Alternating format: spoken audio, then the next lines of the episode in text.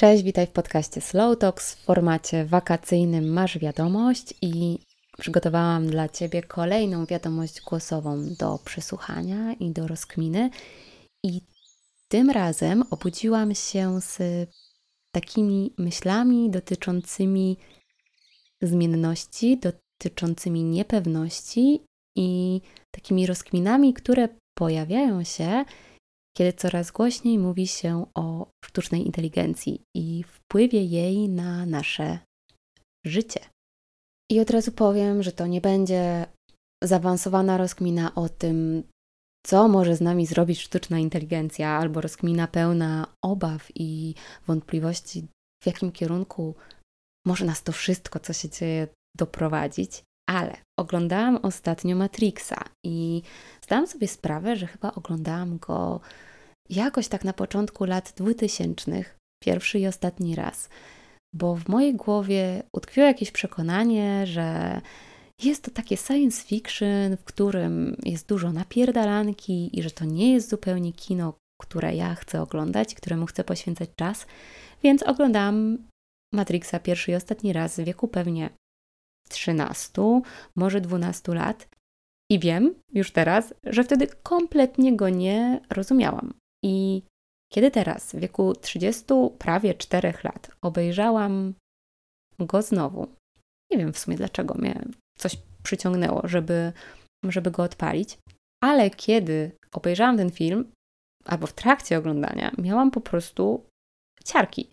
Miałam ciarki dlatego, że miałam wrażenie, że to, że w 99 roku ktoś nakręcił coś takiego, to było nic w porównaniu do tego, jak ogląda się to w momencie, kiedy zmiany, które są tam pokazane, są jeszcze teoretycznie bliżej nas. I w pierwszych minutach filmu wybrzmiewa tam sztuczna inteligencja, która myślę, że mogła być czymś bardzo abstrakcyjnym w 1999 roku, a teraz myślę, że dla wielu z nas staje się taką codziennością, chociażby korzystanie z czatu GPT czy śledzenie newsów na temat kolejnych rzeczy, które usprawnia i w które ingeruje sztuczna inteligencja. I to, co mnie w Matrixie jeszcze dodatkowo urzekło, a może urzekło to jest złe słowo, ale to, co mnie tak dotknęło, to było też właśnie jak o tym opowiedzieć, żeby nie spoilerować, bo naprawdę, jeżeli dawno nie oglądałaś, nie oglądałaś Matrixa, to ja totalnie zachęcam, żeby to zrobić, ale tam też jest taki wątek życia w jakiej rzeczywistości, która wydaje nam się, że jest naszą rzeczywistością, w której powinniśmy funkcjonować, a do której tak naprawdę ktoś tych wszystkich ludzi włożył. O, może tak o tym opowiem. I można zacząć tą rzeczywistość kwestionować, można się na nią nie zgadzać, można spróbować z nią walczyć. I o tym też jest Matrix, i to było dla mnie w trakcie oglądania też czymś takim bardzo istotnym, bo myślę, że żyjemy w takiej pułapce, że wydaje nam się, że istnieje jakaś prawda o świecie. Tymczasem ja mam takie przemyślenie, co też można powiedzieć, że wydaje mi się, że jest moją prawdą o świecie, ale moja prawda o świecie brzmi: nie ma jednej prawdy. Każdy z nas patrzy na rzeczywistość ze swojej własnej perspektywy i nawet jeżeli patrzymy na ten sam kwiat na łące, to każdy z nas ten kwiat widzi inaczej, więc ta rzeczywistość dla każdego z nas jest trochę inna. Aczkolwiek ma podobne bariery, ma podobne piękne rzeczy i ma podobne cienie, tylko uważam, że to my podejmujemy ostatecznie decyzję, co chcemy, by w tej naszej rzeczywistości było taką naszą codziennością, a czego chcemy się pozbyć. Zinterpretowałam to sobie na nowo, co znaczy takie gadanie, żeby wyjść z, w końcu z Matrixa. I ja myślę, że jakieś takie przekonania, ograniczenia, jakieś takie rzeczy, które są programowane w naszych głowach, to jest właśnie ten Matrix. To są rzeczy, które nas stopują, które wywołują w nas niepokój, które wywołują w nas lęk, które nam mówią, że pewnych rzeczy nie możemy zrobić.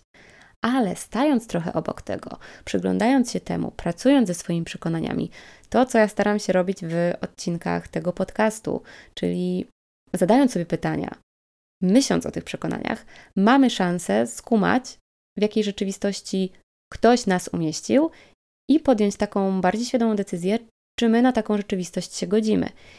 I oczywiście będą rzeczy, które będą nas ograniczały. Tylko ja mam jakieś takie w sobie silne przekonanie, że z tymi ograniczeniami też można pracować. Że na przykład można je zaakceptować i odłożyć na bok. Albo można chcieć je zmienić i zaangażować się w to, żeby ta zmiana się dokonała. Ale w każdym razie, jakby zaczęłam od tego Matrixa, bo jakoś tak mi się połączył z tą sztuczną inteligencją i, i połączył mi się z tymi przekonaniami i, i życie w jakimś takim świecie, który został wykreowany i w którym możemy być bardziej reaktywni, w którym możemy tworzyć tą swoją rzeczywistość świadomiej. I myślę sobie o tych wszystkich obawach, które pojawiają się na hasło sztuczna inteligencja, bo, bo wiecie, dzielimy się teraz trochę na takie obozy tych zwolenników i futurystów, którzy widzą, jakie szanse może dać ta kolejna rewolucja w ludzkim świecie, która dzieje się na naszych oczach. No ale z drugiej strony też pojawiają się te głosy chociażby o tym, że wielu z nas straci pracę. Że ja pewnie stracę pracę, bo sztuczna inteligencja za chwilę będzie mogła nagrywać fantastyczne podcasty na temat taki, jakiego będziesz chciał usłyszeć, a nie na temat taki, o jakim ja zadecyduję. Ale tak sobie myślę, że jeszcze niedawno, żeby działać jako przedsiębiorca, żeby rozwijać swój biznes, każdy przedsiębiorca musiał być w książce telefonicznej. No bez istnienia w książce telefonicznej, jak ktoś miał wyszukać Twój biznes? I to są takie całkiem nieodległe czasy, kiedy to było, bo nie będę wracać do tego, jak to funkcjonowało, nie wiem, 100, 200 czy 300 lat temu. Ale jeszcze niedawno, podejrzewam, że nie wiem, 40?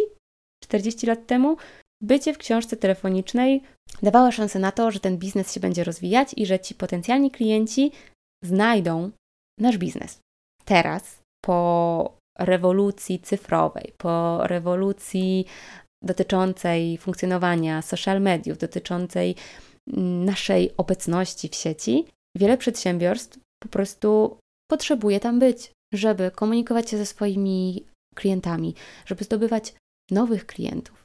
I myślę, że gdyby ktoś te 40-30 lat temu powiedział, że książkę telefoniczną zastąpią jakieś wirtualne profile w jakichś mediach społecznościowych, to mogło wydawać by się to równie abstrakcyjne, jak to, o czym mówi się teraz w kontekście sztucznej inteligencji. I tak samo pojawia się teraz wiele obaw o to, że za chwilę zawód grafika przestanie być zawodem grafika, albo o to, że copywriterzy stracą pracę, bo sztuczna inteligencja będzie pisała teksty, albo wręcz, że kampanie reklamowe nie będą już tworzone przez grupę ludzi, aktorów, statystów, tylko sztuczna inteligencja będzie w stanie wygenerować taką kampanię reklamową.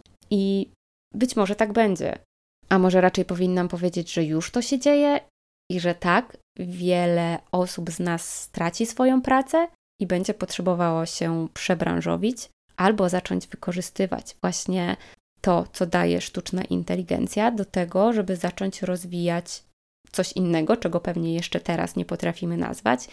I ja dla takiego swojego spokoju głowy i życia z tą moją filozofią bycia tu i teraz i czerpania radości z tego, co tu jest, zamiast umartwiania się tym, co potencjalnie może przynieść przyszłość, mam taką myśl, że zmian nie zastopujemy. I możemy tych zmian się bać, możemy też na nie się bardzo gorliwie przygotowywać, tym samym żyjąc ciągle w przyszłości, ale możemy też przyglądać się trochę uważniej temu, co się dzieje, zdrowo angażować się w to, co się dzieje, żeby przynajmniej wiedzieć, co się dzieje. I też tak sobie myślę, że te zmiany, i to chyba wybrzmiewa w każdej wiadomości ostatnio ode mnie, ale te zmiany są czymś nieuniknionym, że życie jest zmianą i na przestrzeni tych wszystkich dekad, tych wszystkich tysiącleci, które mamy w historii ludzkości, takich momentów przełomowych, takich momentów zwrotnych był okrom. To nie był nigdy wzrost liniowy, który doprowadził nas do tego momentu, w którym jesteśmy i że nagle sztuczna inteligencja może wywrócić wszystko do góry nogami. Pewnie wywróci, ale takich wywrotów było sporo. I te punkty zwrotu czyniły dla wielu osób okazję do tego, żeby zmienić jakiś zastany porządek w świecie, żeby odmienić swoją rolę. I ci, którzy potrafili wykorzystywać te trudne momenty, te przełomowe momenty, po prostu zyskiwali. A ci, którzy się bali i tkwili w tym strachu, mogli przegapić jakąś szansę. Albo mogli tak bardzo skupić się na tym, co będzie źle, że nie dostrzegali tego, co może być dobrze. I co chwilę mamy jakiś koniec. Co chwilę pojawiają się nowe zawody. Prawdopodobnie dzieci, które teraz się rodzą, będą wykonywały zawody, o których teraz nie mamy wyobrażenia. I żeby nie była to taka odległa wizja, to ja w sumie mm, ostatnio zrozumiałam, że zawód, który ja wykonywałam i jakby fundamenty tego zawodu narodziły się, kiedy ja miałam 6 lat. Więc w 95 roku. Więc w momencie, kiedy ja się rodziłam, jeszcze nie mówiło się o czymś takim jak Scrum. Tym bardziej nie mówiło się o roli Scrum Mastera. A jednak w sumie 10 lat temu ja zaczęłam pracę jako Scrum Master. Więc to też mi dało taką większą swobodę w głowie, że nam się często wydaje, że my jesteśmy tymi aktorami pierwszoplanowymi i że te zmiany, że my bierzemy udział w tej zmianie, ale w zasadzie każde pokolenie bierze udział w jakiejś zmianie i po prostu teraz mamy też dostęp do informacji napływających na bieżąco z każdego zakątku świata. Jeżeli potrzebujemy, to możemy spędzić godziny na tym, żeby eksplorować jakiś temat. A to powoduje naszą reaktywność. To powoduje, że pewne rzeczy stają się bardziej przerażające. Może one są przerażające, ale dostęp do informacji pociąga to za sobą, że wydaje nam się, że to jest coś wielkiego, to jest po prostu jakiś kolejny moment w dziejach ludzkości, który prawdopodobnie zmieni wiele. I można się bać, a można dać sobie przestrzeń na poznawanie. Można żyć w tym strachu, w tej reaktywności lub zaakceptować to, że po prostu wiele rzeczy się zmienia. I też tak sobie myślę, że codziennie jest jakiś koniec świata. Codziennie jest jakiś koniec świata dla kogoś, dla jakichś grup społecznych, dla jakichś wierzeń, dla jakichś przekonań, które były, a jednak mamy XXI wiek. I myślę, że bardzo często ta myśl o końcu świata albo myśl o końcu ludzkości pojawiała się, kiedy dochodziło do jakichś zmian i do jakichś przewrotów. I jak to zazwyczaj ja nie dam konkretnej rady, co z tym zrobić, i w żaden sposób nie jestem w stanie przewidzieć przyszłości, ale właśnie stawiam pytanie, czy warto tak dużo energii inwestować w tą przyszłość, inwestować pod kątem strachu, pod kątem reaktywności, pod kątem bania się tego, co przyjdzie, a na ile warto po prostu podejść do tego tak, że rzeczy będą się działy i będą się zmieniały. Więc fajnie trzymać rękę na pulsie, a zarazem fajnie spędzać każdy dzień tak, żeby po prostu ten dzień był dobry. No bo skoro gdzieś tam kiedyś czeka nas jakiś koniec świata, to może fajnie ten czas, który mamy, przeżywać tak, żeby dawał nam przyjemność, zadowolenie, tak, żeby dawał satysfakcję i żeby był obarczony choć trochę mniej tym lękiem i strachem przed tym, co nadejdzie. Bo nikt z nas tego nie przewidzi, a myślę, że szkoda faszerować się tymi trudnymi emocjami na co dzień. Tymczasem życzę Ci dobrego dnia, albo dobrego wieczoru, albo dobrej nocy i do usłyszenia w kolejnym nagraniu.